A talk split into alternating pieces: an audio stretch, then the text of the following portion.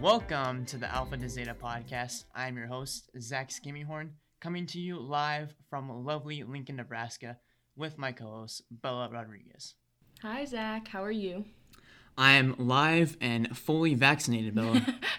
okay, I'm halfway there. Halfway I have to there. wait like three weeks because I just got mine, uh, my first dose. So what, what dose did you get? Pfizer. Pfizer. I'm one pump chump.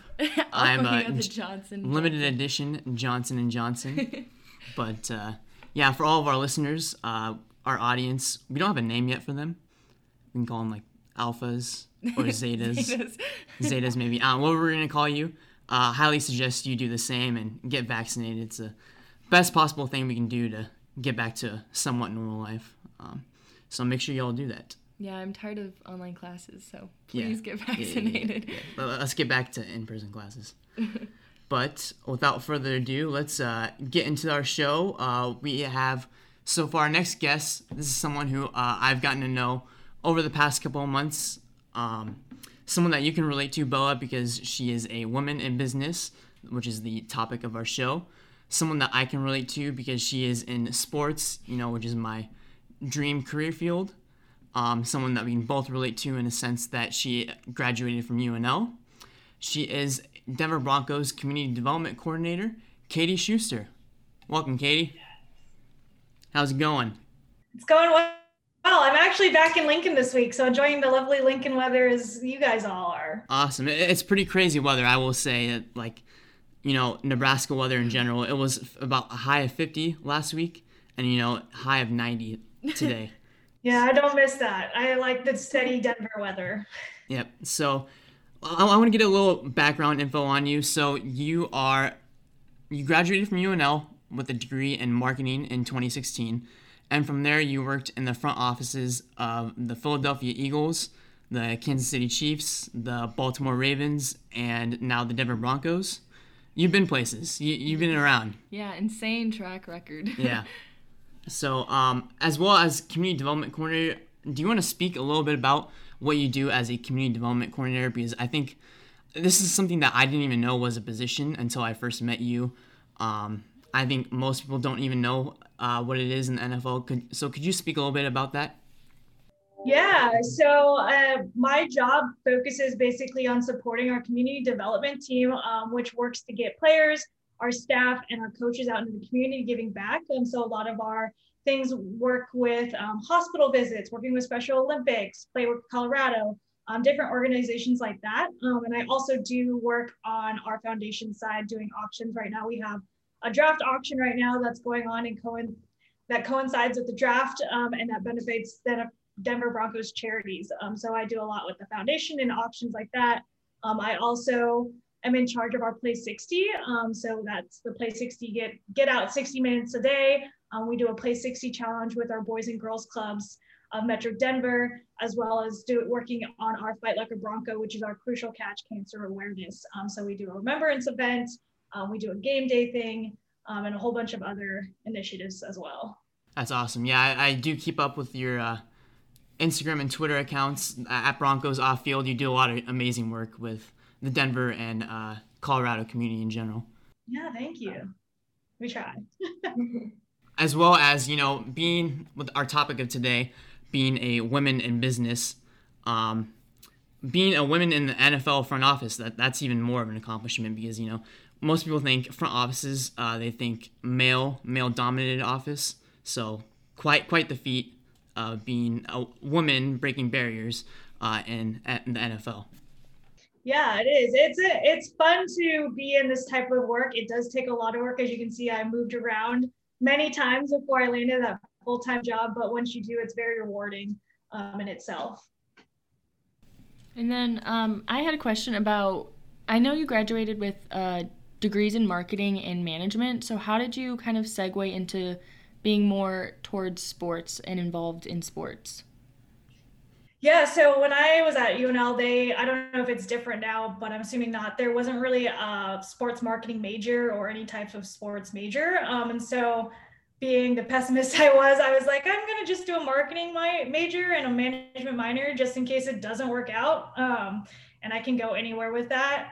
Um, and so when I was at UNL, I worked in the suites during um, Husker football games, and I just was lucky enough to work with the IMG College suite was my suite, um, and I networked with them. And through that, I talked um, with someone. His name's Andrew, who's kind of been someone along my journey with me, and he told me to uh, look into going into like working and volunteering at the Stars, um, the minor league, minor minor hockey league team in Lincoln, um, and I just started volunteering there and getting whatever experience I could on my resume. And from there, I just shot it out. Um, shot my shot with the Philadelphia Eagles and actually got the internship, took the chance. It was unpaid, moved out to Philly for a summer. And once you get that first one on your um, resume, it becomes a little easier to kind of break into um, sports just because you do have that one accolade. Yes, I can attest there is still no uh, sports business major um, but we do have the Sports Business Association, which is actually how I first met you through that because you are the founder of that club at UNL, and I'm currently one of the execs on that club. So that was awesome getting to hear you early back in January. And, you know, you, have done a lot for me the past couple months, you know, g- giving me advice as well as sending me like internship opportunities. And, you know, you, you recently had the, the DEI career huddle. That was great. Um, so I, I, really appreciate you for that. But. Yeah, no problem. I mean, once you get into the sports world, you realize that it does take the networking and the connections. And I mean, I reached out to someone. I was you a couple years ago, and if it wasn't for the people that reached out to me, I probably would not be sitting where I'm sitting today. Yeah, for sure. Very tight network there in sports. Um, okay. Speaking of sports, obviously it's a male dominated industry. Whenever you think of sports in general, it's just men all the time. Um, so, how do you deal with, um, or have you ever dealt with imposter syndrome? Like being around all those men and being a woman in a male dominated industry, has it been a feeling where it's like, oh, I don't belong here? Yeah, I definitely have felt it. And sometimes it's being female and sometimes it's just like i still can't believe that i made it to the nfl and that i have the full time um, and so i do feel the imposter syndrome every so now and then i felt it before i did the dei career huddle because i was like i don't feel qualified for this i this is a whole undertaking um, but you kind of just have to separate your feeling from facts you're gonna feel stupid all like there's no you definitely are going to feel stupid. Mm-hmm. Just realize that you're going to feel stupid, but you're not stupid. Um, it's just kind of like that feeling, especially when you're undertaking something new. Um, it's a little scary. It's a little different. This is the first time our team and organization have ever done anything like that. Um, so definitely there, um, but also recognizing that it's okay um, to feel that way. It's not something you should be ashamed of. It's not something you're feeling alone. Um, everybody feels it um, sometime in their life, whether it's personal or in their professional career. Um, so that's something I kind of relate to as well.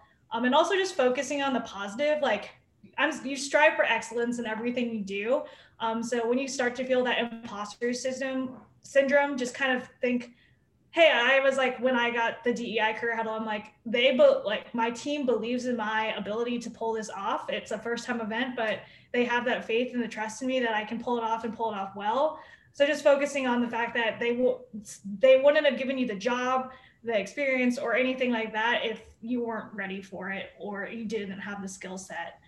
Um, and then just kind of dealing with the fact that dealing with the, a healthy response to imposter syndrome as well. Um, realizing that failure is a given, um, especially when you're going to into sports. Um, like Zach soon, like you will be applying to a whole bunch of different internships, a whole bunch of different jobs, and nine times out of ten they're going to say nope, no, thank you, and sometimes you won't even hear back from them.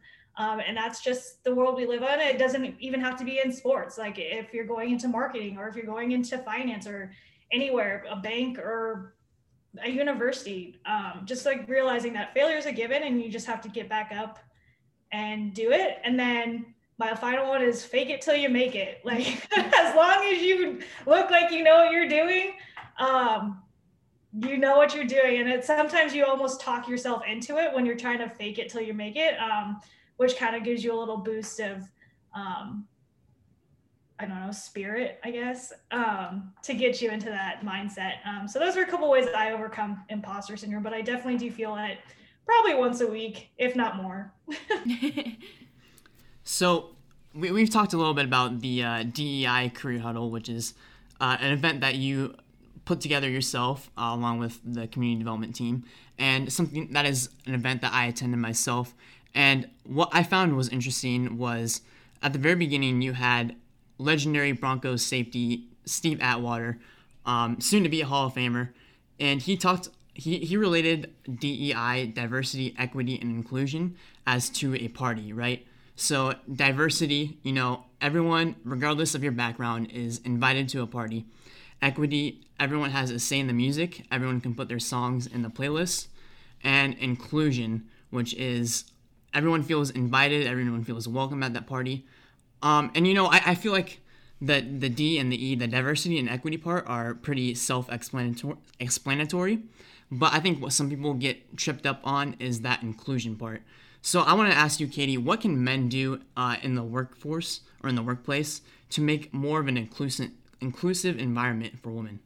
Yeah, um, I have a lot of great male coworkers that do a great job of making me feel included, and um, especially in the sports world. But so if they want to help out and want to do well, um, be aware and acknowledge that there is a difference between men and women in the workforce, whether it's pay, whether it's experience, whether it's the jobs. Um, and so if men just acknowledge that um, and are aware of that, I think that's a great start. Um, and then from there, joining the conversation. Um, if there is a meeting or something about equal pay or equal experience or equal opportunity, um, join the conversation, stick up for your female coworkers, um, but also include your female coworkers. Don't just have it be a whole male dominated conversation. Um, so include them as well um, in major decisions, major conversations, and even the little conversations, just being inclusive um, where that DEI comes in right there. Um, and also just having the power to look at equal pay, I think is a great one I know some companies don't really make that available to people to see, but um, I haven't had experience with it. But where maybe you're in the workforce and you're like, hey, I what if you're open to it? What are you making versus what am I making, and how can we change this? Just being more open about it. I feel like sometimes pay is a little one of those touchy subjects in the workforce. Um, but making it less more of a faux pas and more of just like a conversation of how to make um, the pay gap um, less or equal, if that makes sense. Um, also, just like advocating. If you are a male and you find yourself in a male dominated conversation or a group or discussion um, that will positively or negatively influence women, then advocate for the women that aren't there. Um, speak up, um, share your thoughts, and maybe even advocate for them to be there. Um, like I said, we don't we don't just want a seat at the table, we also want an opportunity to run the table. Um, so men that do that will give us the opportunity to have that seat and also potentially in the future be able to run that table. Awesome. awesome. an ally, that's, that's what, what a term that I think I've heard, heard before, before that really, really in that, in that sense. sense. Um, so, um, so speaking, speaking uh, you uh, speak a little bit about, about uh, uh, the pay gap. gap. Do you, Do you believe, believe that, women in the, in the workplace, workplace today, still face discrimination, discrimination and, and un- unequal, unequal pay? pay? I do. Um, I was reading uh, when you're in the sports world, you follow Twitter and read up on things just to stay in the know. I'm sure it's like the same as if you were in finance or working in the stocks. You just kind of keep in the know. Um, and I saw that Forbes came out with comes out with uh, like a list every year of highest paid athletes. Granted, I'm not an athlete, but I do work in sports. Um, and I saw that the 2021 just came out. So Roger Federer made 106.3 million, um, and he was number one. And the closest female was number 29 on that pay gap or on that spread, which is not great. Um, and Serena was number 33 at 36 million. Um, and that was the first time since 2016 that two women had made the top 50. Um, so that kind of just shows like in the athlete sphere. Um, but I do know, I also read another article recently that in like 2018, women earned 85% of what men did or 82 cents on the dollar. So it is alive and well. Um, it definitely does exist. Um, and I know the company I work for is doing a great job of hoping to change that um, and make that less or even equal. Um, but it does take time. Um, it does, it won't happen overnight. We ho- wish it would happen overnight and that it was already here, but it it's just the politics of it. Mm-hmm. Sure. And uh, speaking of what the Broncos are doing to combat that, I did see that today you just uh, recently recently introduced a new position. What, what was that position? I believe it was like the DEI. Uh, yeah, so she will be the VP of DEI, and so she will work directly with me, which will be fun, um, especially on our DEI career huddle that you attended. Um, and it'll just she'll just look for ways to focus um, on DEI in the Denver Broncos and making sure that um, everybody is included, um, that diversity is represented, um, and equity is there. Um, so I'm excited. I'm not exactly sure what exactly she'll be working on. Um, like you said, she just got hired, but I know our department is meeting with her um, once she gets settled and started and just kind of focusing on what we can do um, as a community department to help her um, both internally and externally um, to spread the DEI. Well, we talked a little bit about what men can do to be allies and to help further women in uh, business, especially in sports. But what are some things that you believe women can do to advance their careers in general? Yeah, um, I would say speak up.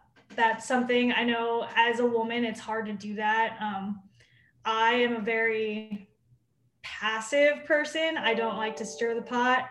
Um, I'm more of a go along with the group, but um, I've been working more personally on just speaking up and if I don't agree with something, at least sharing my opinion. Um, it doesn't hurt to speak up or share your opinion. It might get shot down, it might get laughed at, but at least you spoke your mind and you brought it up.